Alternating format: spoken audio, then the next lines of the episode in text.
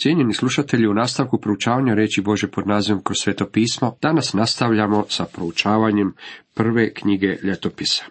Osvrćemo se na 23., 4., 25., 26. i 27. poglavlje. Naslov ovom prvom dijelu glasi Leviti su organizirani za službu i pjevanje. Dolazeći u 23. poglavlje, imajmo na umu da se još uvijek bavimo odjeljkom koji govori o izgradnji hrama. Ponovno želim istaći kako je Bog ovo smatrao važnim, pa je zbog toga ova tema tako i istaknuta u njegovoj riječi. David je također mislio da se radi o stvari od presudnog značenja, a još više njegovog entuzijazma za štovanje Boga vidimo u organizaciji ovih levita. Dragi prijatelju, ako si Bože dijete, David pred tebe stavlja ovaj izazov. Stavljaš li stvarno Boga na prvo mjesto u svome životu? Pruža li ti Bog uzbuđenje? Uživaš li u odnosu s njime? Želiš li učiniti nešto za Boga? Daje li ti on smjernice, upute i svrhu u životu? Je li žudnja tvoga srca poznavati ga i služiti mu? David je bio u pokretu za Boga i poticao je i svoga sina Salomona da se pokrene u pravom smjeru.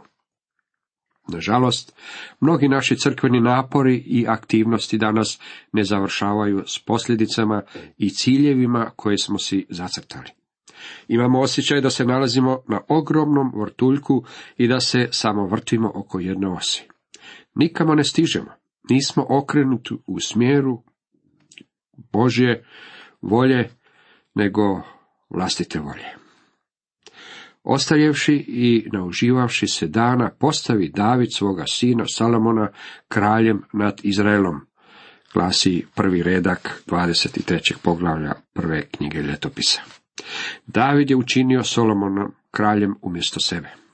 Možda ćete postaviti pitanje od čega je David umro, pa naužio se dana, to je bio njegov problem. To je problem s kojim se suočavaju mnogi od nas.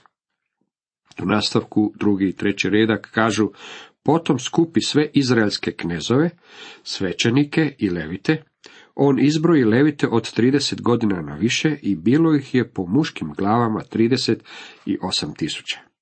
Kada su leviti bili prebrojeni nakon izlaska iz Egipta, bilo ih je oko 8 tisuća. Sada ih ima 38 tisuća.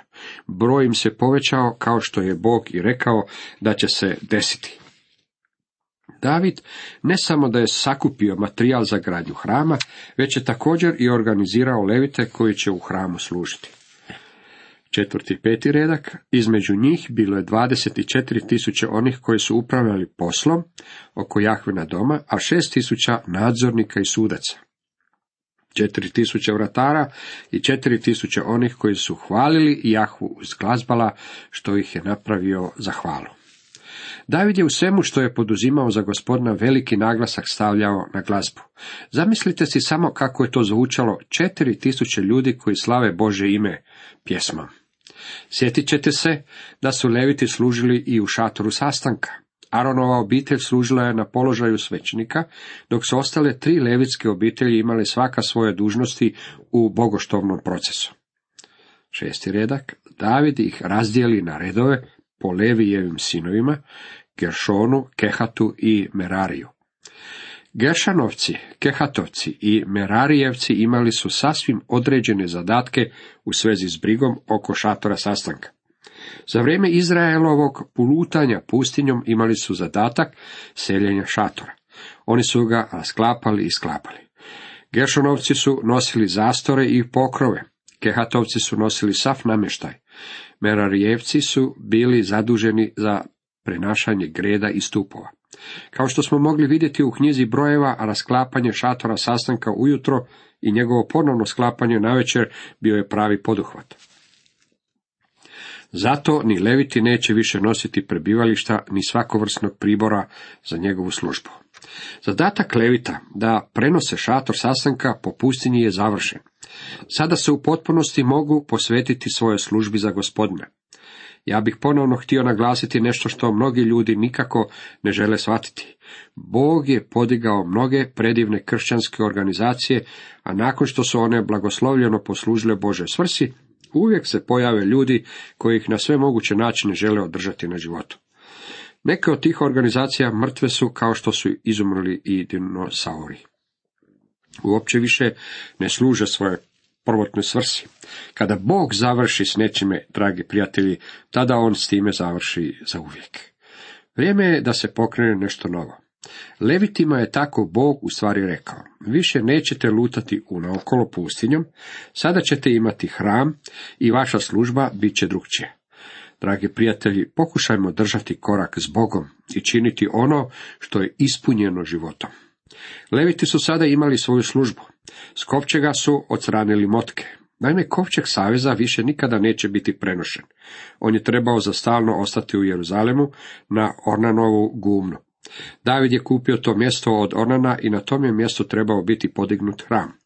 U hramu će također biti dosta posla kojeg će Leviti moći obavljati. Zato ih je David organizirao u smene koje je odabrao kockom. Oni će služiti neko vrijeme, a nakon toga će se povući, će slobodno. Na taj način David organizirao hramsku službu. U nastavku, 24. poglavlje, ima za temu podjela Arnovih sinova. U 24. poglavlju David nam je iznio podjelu Aronovih sinova na službe koje su im bile dodijeljene u hramu.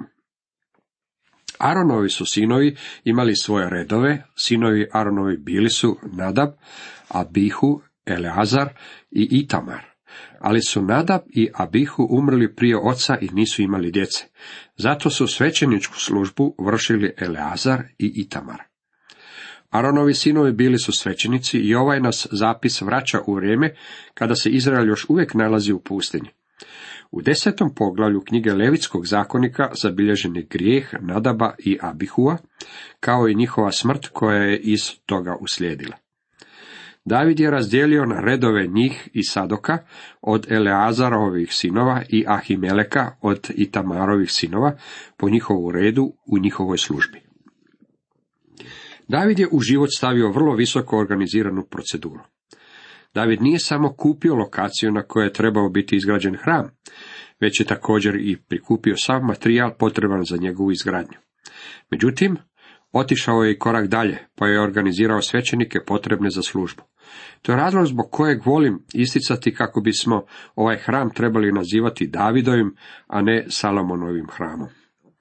Zato su ih razdijelili ždrebovima jedne i druge, jer su posvećeni knezovi i boži knezovi bili i od Eleazarovih sinova i od Itamarovih sinova. Postojala su 24 reda. Ovi sinovi bili su organizirani u te redove.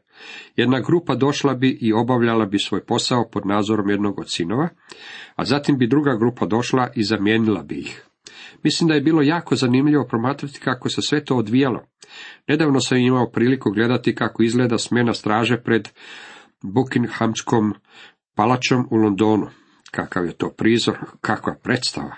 Mislim da bi se drevni kraljevi iznenadili kad bi vidjeli kako se to danas odvija i nisam baš siguran da bi bili za takve ceremonijale. Mislim da su stvarno pretjerali sa svečanošću ovog čina. Međutim, zamišljam si da kad su leviti mijenjali smjene u hramskoj službi, to se činilo vrlo precizno i u savršenom redu.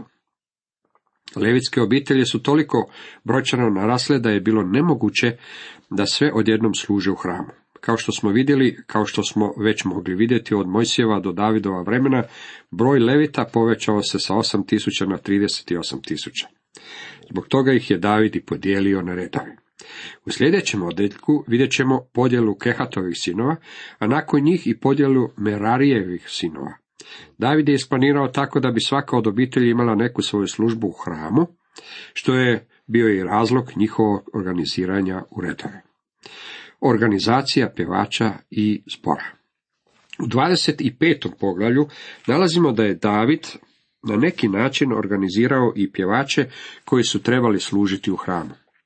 David je svojničkim zapovjednicima izabrao za službu Asafove, Hemanove i Jedutunove sinove, koji će zanosno pjevati hvalu uz ciftre, harfe i cimbale. Između njih su bili izbrojeni ljudi za posao u svojoj službi. od Asafovih sinova, Zakur, Josip, Netanija i Asarela, Asafovi sinovi pod upravom Asafa, koji je zanosno pjevao hvalu po kraljevoj uredbi. Sve ovo bilo je organizirano prije nego što je hram bio izgrađen. U predivnom 68. psalmu Davidovoj pjesmi pronalazimo sljedeće riječi. Pokaži Bože silu svoju, silu kojom se Bože boriš za nas iz hrama svojega u Jeruzalemu. Nek ti kraljevi darove donose. David je govorio o vremenu kada će hram stajati u Jeruzalemu kao svjedočanstvo čitavome svijetu. Davno prije nego što je hram bio izgrađen, pjevači su se okupljali u Jeruzalemu kako bi štovali Boga, a ovo je bila jedna od pjesama koju su pjevali. Vidite, David je prenio kovčeg saveza u Jeruzalem i on je bio čuvan u šatoru. Također je, sjećate se, na Ornanovu gumnu postojao žrtvenik na kojemu je David prinosio žrtve Bogu, radilo se o žrtvama paljenicama i žrtvama pomirnicama. Bilo ih je s njihovom braćom uvježbanih u pjevanju jahvinih pjesama 288, sve samih vještaka. Bacili su ždrebove za svoju službenu dužnost, najmanji isto kao i najveći, učitelj kao i učenik. Bili su podijeljeni kockom u 24 grupe. To je značilo da je dva puta svakog mjeseca bila smjena u službi. Svaka od skupina služila je samo dva tjedna tijekom cijele godine. Nakon toga vratili bi se u grad iz kojeg su i došli, pa bi u tom mjestu održavali službu. Ovi su svećenici i leviti služili kao učitelji i na mnoge druge načine po cijelom Izraelu. Vjerujem kako je ova organizacija bila jedno od Davidovih najvećih majstroluka. Bila je to stvar koju je Bog zapazio i dao je da se u njegovoj knjizi zabilježi. U nastavku organiziranje vratara i stražara. Ne samo da su svećenici bili organizirani, već je tako bilo i sa svim ostalim službama. Tko će, primjerice, održavati čistoću? Tko će čuvati mjesto? U 26. poglavlju vidimo da je David sve ovo vrlo pažljivo isplanirao. Vratarski su redovi bili od Korahovaca, Korahov sin Mešelemija, između Asafovih sinova. I oni su bili podijeljeni na podjednaki način. I dok svi ovi ljudi služe, trebao je netko poslužiti i na stražarskoj dužnosti. Bili su postavljeni stražari koji su čuvali vrata i oni su na svojoj dužnosti trebali biti 24 sata dnevno.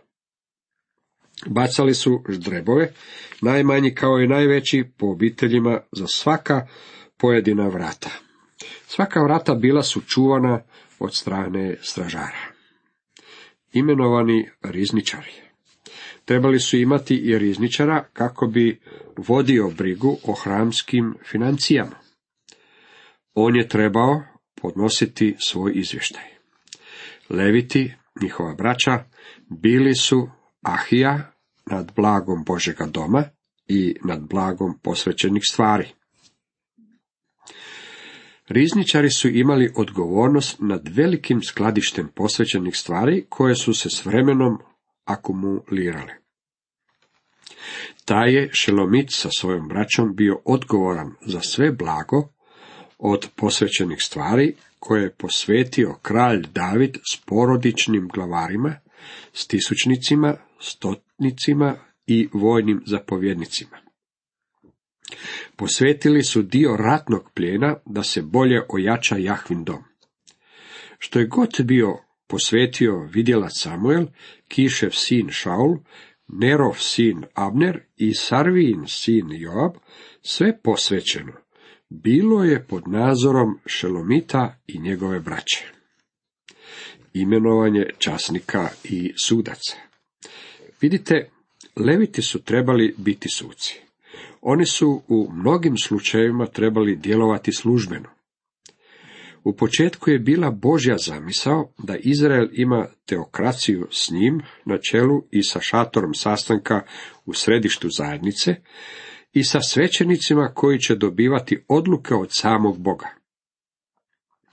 To se promijenilo. zbog propusta Levijevaca. Zbog toga je Bog podigao suce. O neuspjesima sudaca možemo čitati u knjizi o sucima. Nakon toga ljudi su zahtjevali da nad njima vlada kralj. To je razlog zbog kojeg je David sada na prestolju. Iako je Izrael sada bio monarhija, David je stavio veliki naglasak na to da se Izrael vrati pod Božju upravu i da Bog bude isključivi vladar nad svojim narodom. U nastavku imenovanje zapovjednika vojske i knezova.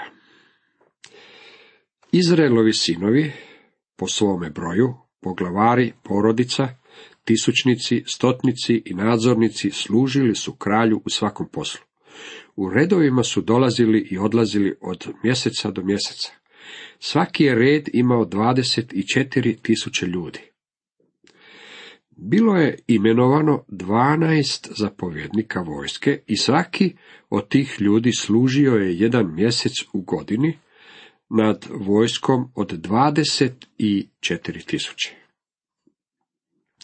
Nad Izraelovim plemenima bili su knezovi, nad Rubenovim Zikrijev sin knez Elijezer, nad Šimunovim Makin sin Šefatja i tako dalje po jedan čovjek iz svakoga od dvanaest plemena.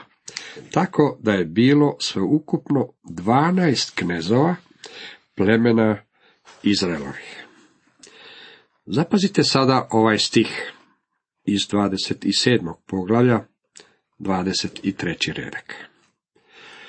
Ali David nije dao izbrojiti onih kojima bjaše dvadeset godina i manje, jer Jahve bjaše rekao da će umnožiti Izraelce kao nebeske zvijezde. David je ranije popisao pučanstvo kako bi vidio s čime raspolaže, a sve zbog toga što nije vjerovao Bogu. Bog mu je rekao, pouzdaj se u mene, ja ću ti dati dovoljno muževa za tvoju vojsku. David, kao što možemo vidjeti, sada nije krenuo popisati pučanstvo u potpunosti je počivao na Božjem obećanju. Ali David nije dao izbrojiti onih kojima bjaše dvadeset godina i manje, jer Jahve bjaše rekao da će umnožiti Izraelce kao nebeske zvijezde.